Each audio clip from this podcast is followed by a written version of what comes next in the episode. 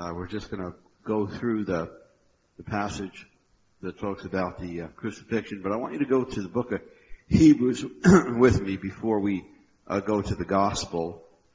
Turn with me to Hebrews chapter number 9. I want to start, I want to read from verse 20 to the end of that chapter.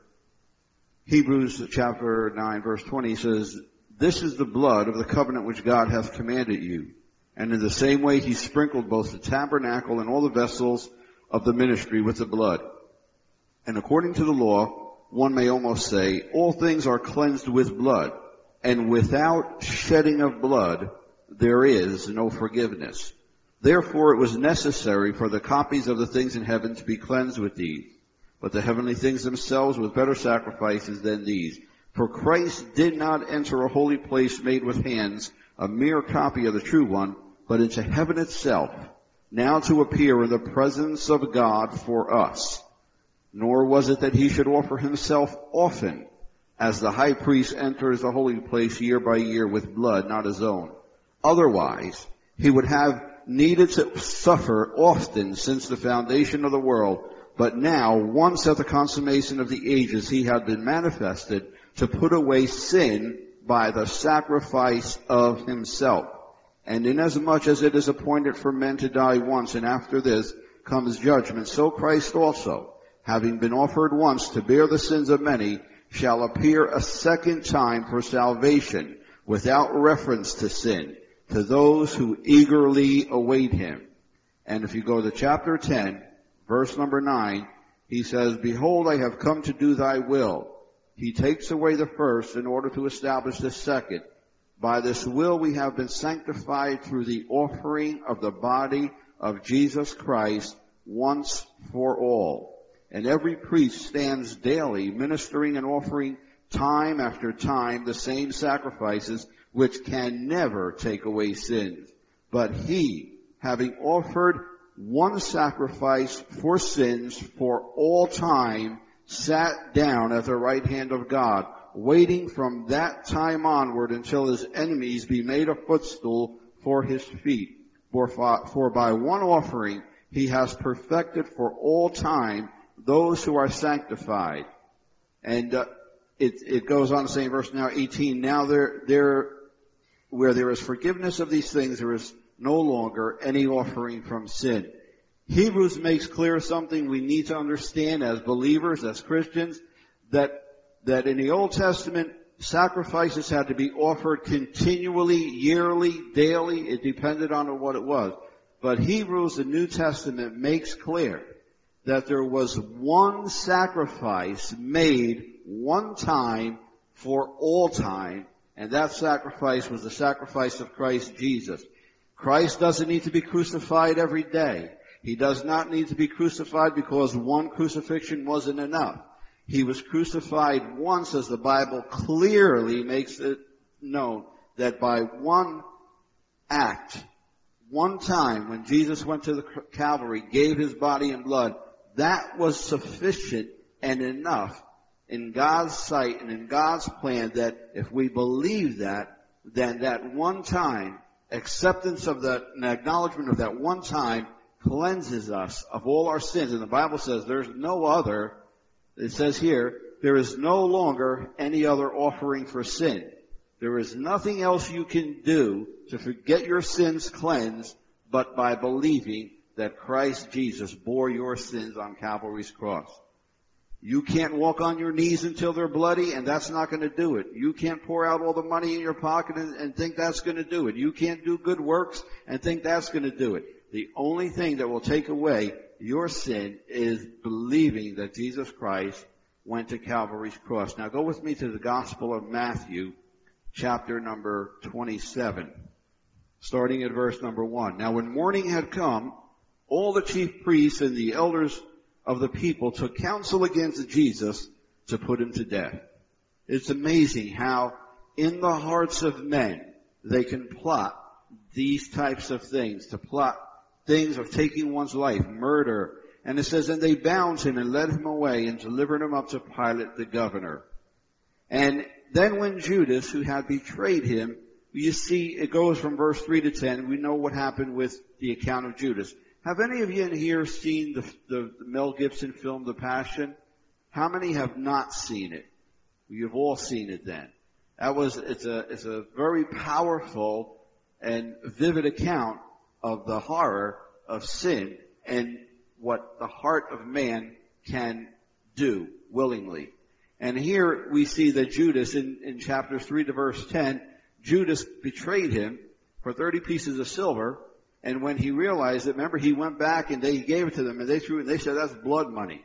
They were trying to be religious. They're the ones that plotting to kill Jesus, paid Judas 30 pieces of silver to betray him. And then they said, oh, this is blood money. We can't, you know, we, it's like, you know, they didn't want to dirty their hands with the 30 pieces, but they wanted to still pursue to kill him. You see, the hearts of religious people, sometimes hearts of people who say, think they're religious can be the most cruel, most vicious, the ones that were to really be out to do you in. The Romans could care less, but it was the, the religious people of the day who were plotting to kill Jesus. But it says here in verse uh, 11, now Jesus stood before the governor, and the governor questioned him saying, are you the king of the Jews? And Jesus said to him, it is as you say. And while he was being accused by the chief priests and elders, he made no answer. And then Pilate said to him, do you not hear how many things they testify against you? And he did not answer him with regard to even a single charge, so that the governor was amazed. You think Jesus didn't know what they were saying? Jesus not only knew what they were saying, Jesus knew what they were thinking in their hearts. You know, the Bible tells us that, that God is all knowing. He knows the thoughts and intents of the heart, the Bible says. The word is, is, is pierces and it knows the thoughts and intents of the heart. So when the governor was asking Jesus, do you know what these guys are saying about you? What could Jesus say? There's a time to, there's a time to speak up and there's a time to just be quiet because there's really no answer to be given. But Jesus knew what they were thinking. Jesus knew the thoughts and intents of their heart. But was Jesus bound by those, by their thoughts and intents? No. Jesus was on a mission. Jesus knew something had to be, and every man has a choice in life. Whether they're going to choose to accuse Jesus or to accept Jesus, to stand against Jesus or stand with Jesus. And here, the chief priests and the scribes, they took a firm stand that they were going to oppose Jesus and everything he stood for. Although he did miracles, although he opened blind eyes, they couldn't find one sin against him. When he says that any of you find me guilty of any sin, not one of them can come and point out a thing that he had did. And all they could come up with was false accusations or things to send to him. And Pilate was amazed that he didn't even answer. Verse 15, now at the feast, the governor was accustomed to release for the multitude any one prisoner whom they wanted. And they were holding at that time a notorious prisoner called Barabbas. And when therefore they were gathered together, Pilate said to them, Who do you want me to release to you? Barabbas or Jesus who is called Christ? For he knew that because of envy they had delivered him up. See, Pilate knew the reason why the chief priests and the scribes wanted Jesus to be crucified or put to death. His, his, his insight, his discernment was that these people were filled with what? Envy. Envy is a wicked spirit. Envy is a, is a spirit that we do not want to give entrance into our heart. Envy is the spirit that was in these chief priests and scribes that wanted to crucify Christ. That's why we need to guard our hearts and guard our minds against this spirit of envy. As you go through the Word of God, you see the things that jealousy, envy, these things can, can bring the heart to do, can bring a person, a place it could put you in. So we need to guard our hearts against envy because these chief priests and scribes were full of it. Full of envy. And what were they doing with? What was that envy? What was the end result of that envy? What was the, what was envy doing? It was moving towards murder. It was moving toward, uh, putting to death innocent man. Making false accusations, lies, all that comes out of envy. They were lying. They were deceitful. They were, they were, uh, proud. All of, all of that comes out of the spirit of envy. And so we need to guard our hearts as believers against this envy, the spirit of envy. We don't want that in our lives. We don't want to be envious of anyone. We need to be looking at each other to be, say, how can I be helpful? How can I be a blessing? Not to say how envious I am of someone, because that is a foul and wicked spirit, the spirit of envy. So every time we kind of think that we, we, we're kind of like envious no, that's, I'm not going there. That is, that is a foul and a wicked spirit and I don't want that in me. I want a good spirit. I want love, a spirit of love and of peace and of joy to be in me. And, uh, he says, verse 19, and while he was sitting on the judgment seat, his wife sent to him saying, have nothing to do with that righteous man or that innocent man. For last night I suffered greatly in a dream because of him. Now here you have Pilate and here you have his wife. Wives have a great influence on men. Yes, they do. And all the men can say yes. Wives have a powerful influence over the men. Here, Pilate's wife had a dream. And she said she was troubled throughout the day by many, many things concerning Jesus that he was an innocent man, that he was a righteous man, and that what was coming against him was not good. And she sent word. And when it means sent, she has authority and they had to quickly go and they got Pilate's attention. Although he was sitting on a judgment seat, he was interrupted by the messenger from his wife saying, Pilate, your wife just sent this urgent message. It's a bulletin. It's Western Union. It's a telegram here from your wife. Now, do you pay attention if your if your wife sends you an urgent message? If you're in a business meeting and you got a, a an urgent dispatch from your wife, are you going to read it or are you going to put it on the side? You're going to read it, saying, "Hey, this is urgent from my wife. What could it be?" And you're going to want to read it. So this is what Pilate got now. He's got this urgent message from his wife saying, "Pilate, stop. Do not crucify or do not have anything, wash your hands with this because he's an innocent man. I've had a dream. Now, don't get involved here. It's not your concern. You know, cut yourself loose from this. That is basically what she's telling him. Don't have anything to do with that. He's an innocent man. I had many dreams and I've been troubled all day with this thought. Now, Pilate, don't, she says here, uh, uh, saying have nothing to do with that. And so, but what did he do with that message from his wife? He just took it and just brushed it off, kind of. And he had in front of him the chief priests and the scribes and the Pharisees and the people. And they were all shouting one thing. And he wasn't, he should have been listening more to the voice of his wife rather than to the voice of those. You know, when we try to please people and we don't look and we don't take heed to the wisdom that is in our wife or in our husband, and we try to override that and count that as nothing and try to please our employees or our bosses or something, we can be in, in a, in a, in a position that we're doing the, we're going on the wrong road. And so here, he just ignored that. It says, but the governor answered, but the chief priests and the elders persuaded the multitude, uh, to put, to ask for Barabbas and to put Jesus to death. But the governor answered and said to them, which of the two do you want me to release to you? And they said, Barabbas. And Pilate said to them, then what shall I do with Jesus who is called the Christ? And they all said, crucify him. Why were they saying crucify him? Because the chief priests and the scribes, the religious people were persuading them, persuading them to call for the death of an innocent man. It's so sad when people can make us do something that we shouldn't do or that we might know is not right to do. And even though they come in religious garb or they come as a boss or they come as a, a friend or something else, how many of us have been persuaded by friends or those around us, peers or someone, to do something we shouldn't have done? I mean, I've been in that place growing up as a kid getting persuaded by friends to, to do something or go somewhere you shouldn't have gone or shouldn't have done. I've been there. And now you look back and you say, well, you know, that cost me.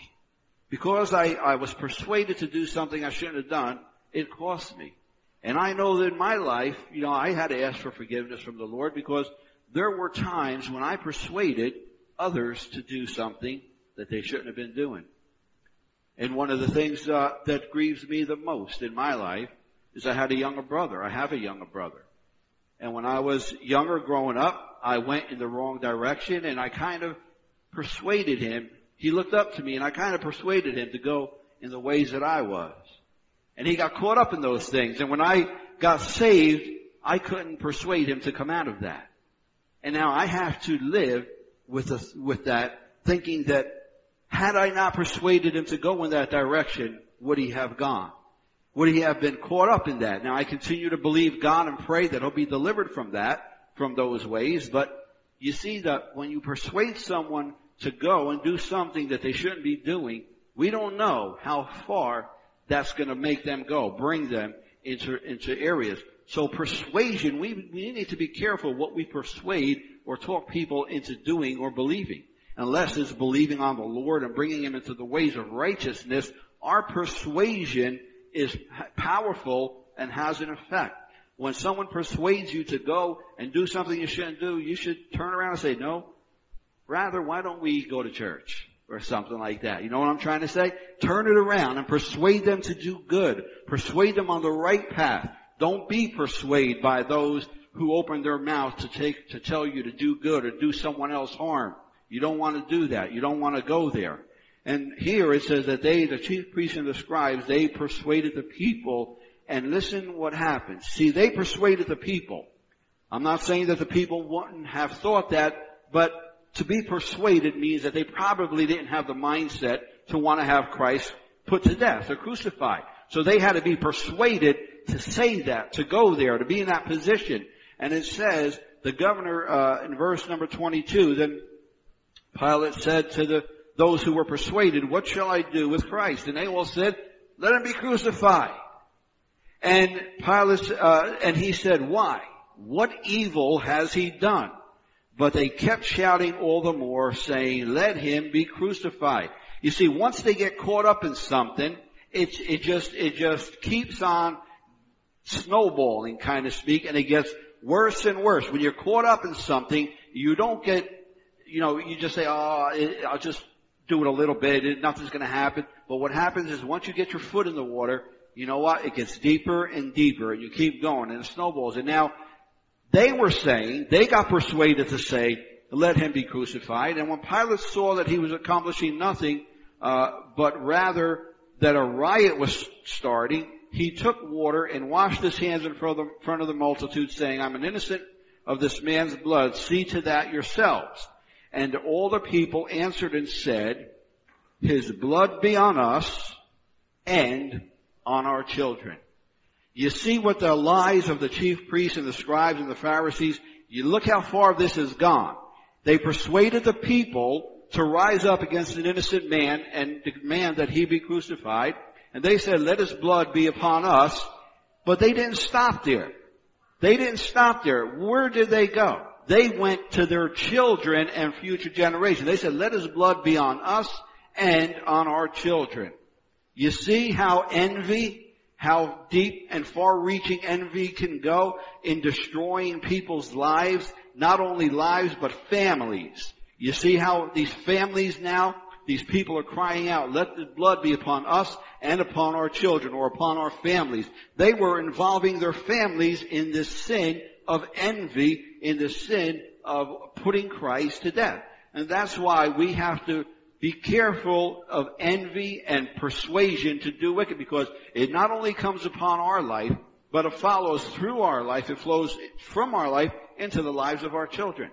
And if we're bringing up our children in a godly way, then that godliness is going to flow into their lives. And they're going to grow up to be godly, good children who are going to be persuasive in life for the good, not for evil. But here you see how they involved even their, their children, how the, the, the enemy doesn't care whether you're young or whether you're old. He wants to see your whole family, everyone wiped out. But Jesus wants to see your whole family blessed and growing and waxing strong in every good thing. He wants to bless your children. Jesus wants to see your children grow and wax strong. And here he said, then he released Barabbas for them, and after he scourged Jesus, he delivered him to be crucified. And then the soldiers of the governor took Jesus in the praetorium, gathered the whole Roman cohort around him, and they stripped him and put a scarlet robe on him. And after weaving a crown of thorns, they put it on his head and a reed in his right hand, and they kneeled down before him and they mocked him, saying, Hail, King of the Jews. And they spat on him, and they took the reed, and they began to beat him on the head. And after they had mocked him, they took off his robe off, and put garments on him, and led him away to crucify him. You see, Jesus, even in that time, where we'll never understand and we'll never know what, what, what he fully paid. But here he was being mocked, spit upon, being, uh, having all of these, these soldiers, these men around him, mocking him and, and whatever, and yet he had the power and authority at any moment to, to, to just wipe every one of them off the face of the earth, to make their existent, make them no more existent in this world. But yet he endured it because of you and because of me. And it says, and as they were coming out, and here is, is if you have seen the movie, you've seen the, the, the brutality of the crucifixion, of the, of the whipping and all. And we don't know. We, we know, we don't comprehend the brutality of man. You know, we, we, we live in a world where, uh, we just don't, we don't get it. But mankind can be very brutal, can be very wicked. Very, it's hor- very horrifying what man will do to man and the depths that they will go. You go to and uh, pray nobody here ever, ever uh, experiences it or sees it, but there's people in this world today that are being tortured and, and brutalized for the gospel of Christ. But here Christ was, was, was, was whipped and as they were coming out, he was so bad that he couldn't even carry the, what they call the crossbar. In Roman, in the Roman law, when they crucified a person, they, they whipped them and then they, they attached the crossbar to them and they had to carry that from there to the place where the pole was and then they attached that on and that is where they're crucified. But Jesus was so badly beaten, so badly was he brutalized that he wasn't even able to carry the weight of that crossbar. And so when they came out, they found this man, uh, Simeon, who was a Cyrene, and they had him, they made him carry the cross to Golgotha, the place of the skull. And it says uh, in verse, I just wanted to, you to look at this other place here. The chief priests in verse 41, the chief priests and the scribes and the elders, they continually, continually mocked him. Envy is a, is a spirit that mocks, that makes fun of for whatever reason. And they continually mock Jesus, saying, He saved others. He can't save himself. Let him come down now from the cross and we shall believe him. He trusts God. Let him deliver him now. If he takes pleasure in him, he said, I am the son of God. And the robbers who had been crucified with him were casting the same insult at him. Christ was continually insult from the beginning to the very, uh, even the time he was on the cross. He was mocked and insulted continuously without ceasing. They were continually mocking him, making fun of him. We go through periods of life and periods of time when people make fun of us or mock us because we're believers and we get all bothered and we get all upset about it. Oh, gee, someone made fun of me today because I'm a believer. Well, Jesus bore, bore insult after insult after insult. We have to realize that in this life, people are going to be filled with envy, the spirit of envy and everything else, and we will face those who will come against us and mock us. But we got to know who we are in Jesus Christ and say, I'm, you know, say what you will, but I am a son of the Most High God. I know my future, my destiny. I know who I am. I know where I'm going. I know my God is the glory and the lifter of my head. We don't have to be afraid or of them or put our heads down in front of them. We need to hold our heads up above them and in the face of them and saying, you can mock all you want. I know who I am in Christ Jesus. I'm not ashamed of who I am. When a person is not sure of who he is or ashamed of who he is, then he can, someone says something, they can put their head down and say, oh yeah. But when you know who you are, nobody can make your head bow down. When you know that you're the son of the Most High God, nobody can say anything to you to make your head go down or be apologetic. I'm not apologetic that I'm the son of the living God. I'm not apologetic that Christ Jesus bore my sins on Calvary's cross and washed me clean. I'm not ashamed that I have life everlasting through Christ Jesus, that I am a new creation in Christ. I'm not ashamed. I am not ashamed of the gospel of Jesus Christ. And here It goes on to say, now from the sixth hour, darkness fell upon the land until the ninth. And about the ninth hour, Christ cried out, Jesus cried out with a loud voice saying, Eli, Eli, lama sabachthani, and this, that is, my God, my God, why hast thou forsaken me? And some of those who were standing there, when they heard it, began saying, this man is called Elijah. And immediately one of them ran, and taking a sponge, he filled it with sour and put it on a reed and gave him a drink. But the rest of them said, let us see whether Elijah will come and give him and to save him. And Jesus cried out again with a loud voice and yielded up his spirit. Christ did, a, there was a lot of things that, that took place while Christ was on the cross. One of the things at the very end here, it says that Christ, before he gave up his, gave up, and you understand the words gave up, no one took it from him. No one took his life from him. No one took the Spirit from him. He gave up, it says he gave up the Spirit. He gave up life. He could have, Christ is Christ and nobody can take it from him. He willingly laid down his life. He willingly allowed them to put him on the cross. He willingly gave up, yielded up his spirit. And at the, I I'm going to come back to verse 50, but I want you to see something. And when he yielded up his spirit, behold, the veil of the temple was torn in two from top to bottom. The earth shook and the rocks were split. You can think about that time when Christ was on there, when he gave out that last yell, that last shout, he gave it up. And it says that the veil in the temple was torn, the earth shook, and the rocks split. I mean, can you imagine the sound of rocks splitting and the earth shaking? You know, you, uh, that, that had to be, and it says, and tombs were opened, and many bodies of the saints who had fallen asleep were raised, and coming out of the tombs after his resurrection, they entered the holy city and appeared to many. Now there weren't ghosts running around when the, when Christ died on the Calvary's cross. It says the earth shook and the rocks cracked. It says uh, graves were open, but it says they came forth after the resurrection. They weren't going around while he was crucified because the Bible says in Corinthians 2 that Christ is the first fruits of the, of those who are raised from the dead. Christ had to be raised first before those others could come to life. So that's why the word says after his resurrection, they appear to many. So you gotta, we'll, and we'll talk about that next time, maybe Sunday. But they didn't go around appearing to many at the time of the crucifixion. It was afterwards. But at the time of the crucifixion, there was such a, a, a supernatural thing that everyone uh, got to hear it. And it says that many went away beating their breasts saying, oh man, this, this, this was a supernatural uh, happening here. This wasn't a, a natural occurrence. And in verse 54 it says, now the centurion and those who were with, with, were with him keeping guard over Jesus, when they saw the earthquake and the things that were happening became very frightened and said, truly this was the Son of God. Now in the Gospel of, of Mark, it says that the centurion, now the centurion he, he's a, a Roman officer. He's in charge of a hundred men and he was given charge to watch over the crucifixion.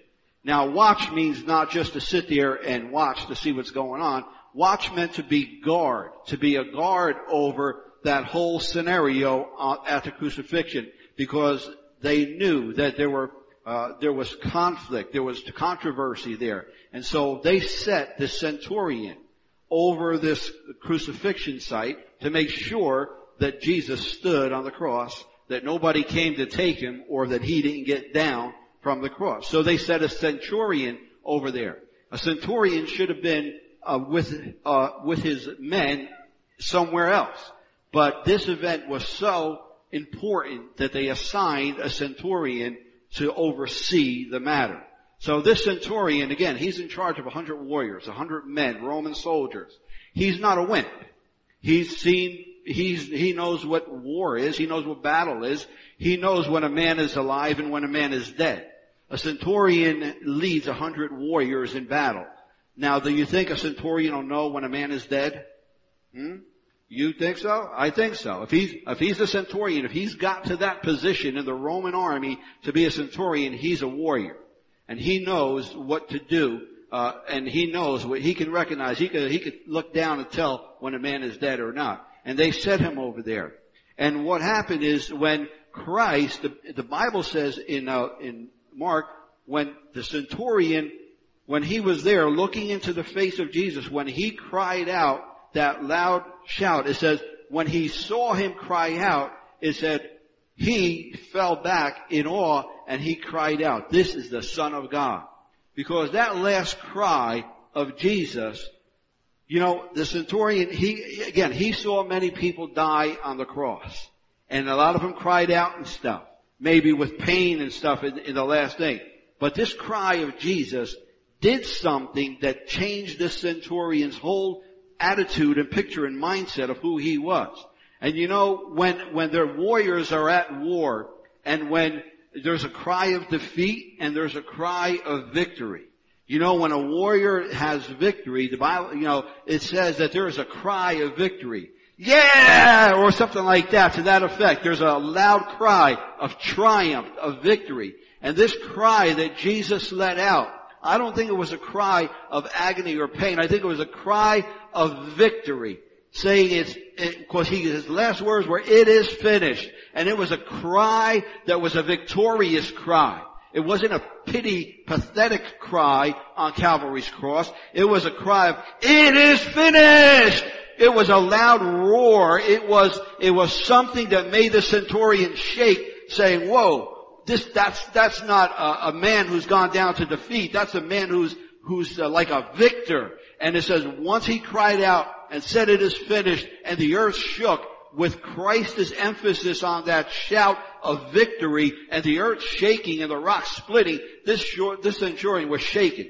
His whole, his whole being was very shaken, and he said, this is the Son of God. He said, this isn't a, this isn't a man crucified, this is the Son of God, he said. And so Christ's last cry on Calvary's cross was a cry of victory and of triumph. He won a victory for you and me. He didn't go down to defeat. The world may have seen a man hang his head in death, but the centurion knew this man had a shout of victory and the earth shook, rocks cracked, and the, the heavens grew dark and black. He knew there was something supernatural. And this centurion, who saw many battles, saw many men die, saw Christ on that cross, and he didn't see a man die, he saw someone winning a victory and he said, surely, he said, truly, verily, verily, this is the Son of God. That's what he said. And that's what the men around him said. And that's why the people went away, beating their breasts. They said, oh man, this, this is, this is, this is something happened here that's supernatural. Christ didn't go down as a wimp. Christ didn't go down crying in agony. He suffered. Yes, he did. He bore the sins of the world upon him. When he was in the garden, he said, Father, if there be any other way, any other way, you show me. But he said no. He said, if your will, let your will be done. But when he bore it all, it was like a cry of victory. Because when he gave up the ghost, where did he go? The Bible says when he gave up his spirit on the cross, he went down into the, to the, to the prison with the keys of life and death. And he was about to set the captives free when he gave out that last shout, it wasn't pathetic. It was a shout of victory, of triumph. Yeah! Yes! It is finished!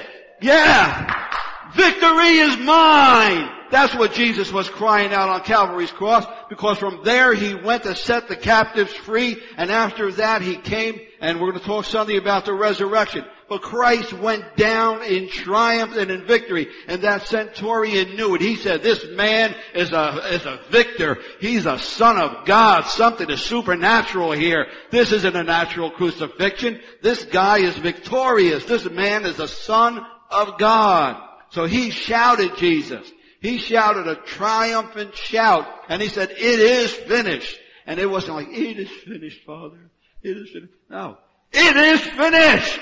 It's done! Hallelujah! Glory! Yes, he knew what he had to do. And he knew that when it was finished, nothing was left but glory. From there, everything was upward. Nothing was, well, he went down to set the captives free. But from that point on, The worst was over and now Jesus was more than a conqueror because by His stripes now from that moment on we have been healed. From the moment Christ cried out, it is finished. We were healed from that moment on because that's when it was, that's really when it was over. When He rose, that sealed everything. The resurrection sealed everything for all of eternity. But when He cried out, it is finished. It was a triumphant shout. It was a shout of glory that you and I can take pride and joy in. Jesus, my Savior, cried out, it is finished, and He was a victorious winner. He came out on top on Calvary's cross. He, He, He did it all for me. So when you look at Calvary and you see He cried out, it is finished, you gotta remember it was a victorious shout that it is finished. And because look what he did. Look what he's won for us. Look what he's made for us. And he had to suffer. He had to go through that brutality. He had to go through that mocking process. But he took it. He was man enough. He was more than a man to take it. He was more than a man to bear your sins and mine. But when it was done, on that final shout, Jesus said, it's over! It's done! It is finished!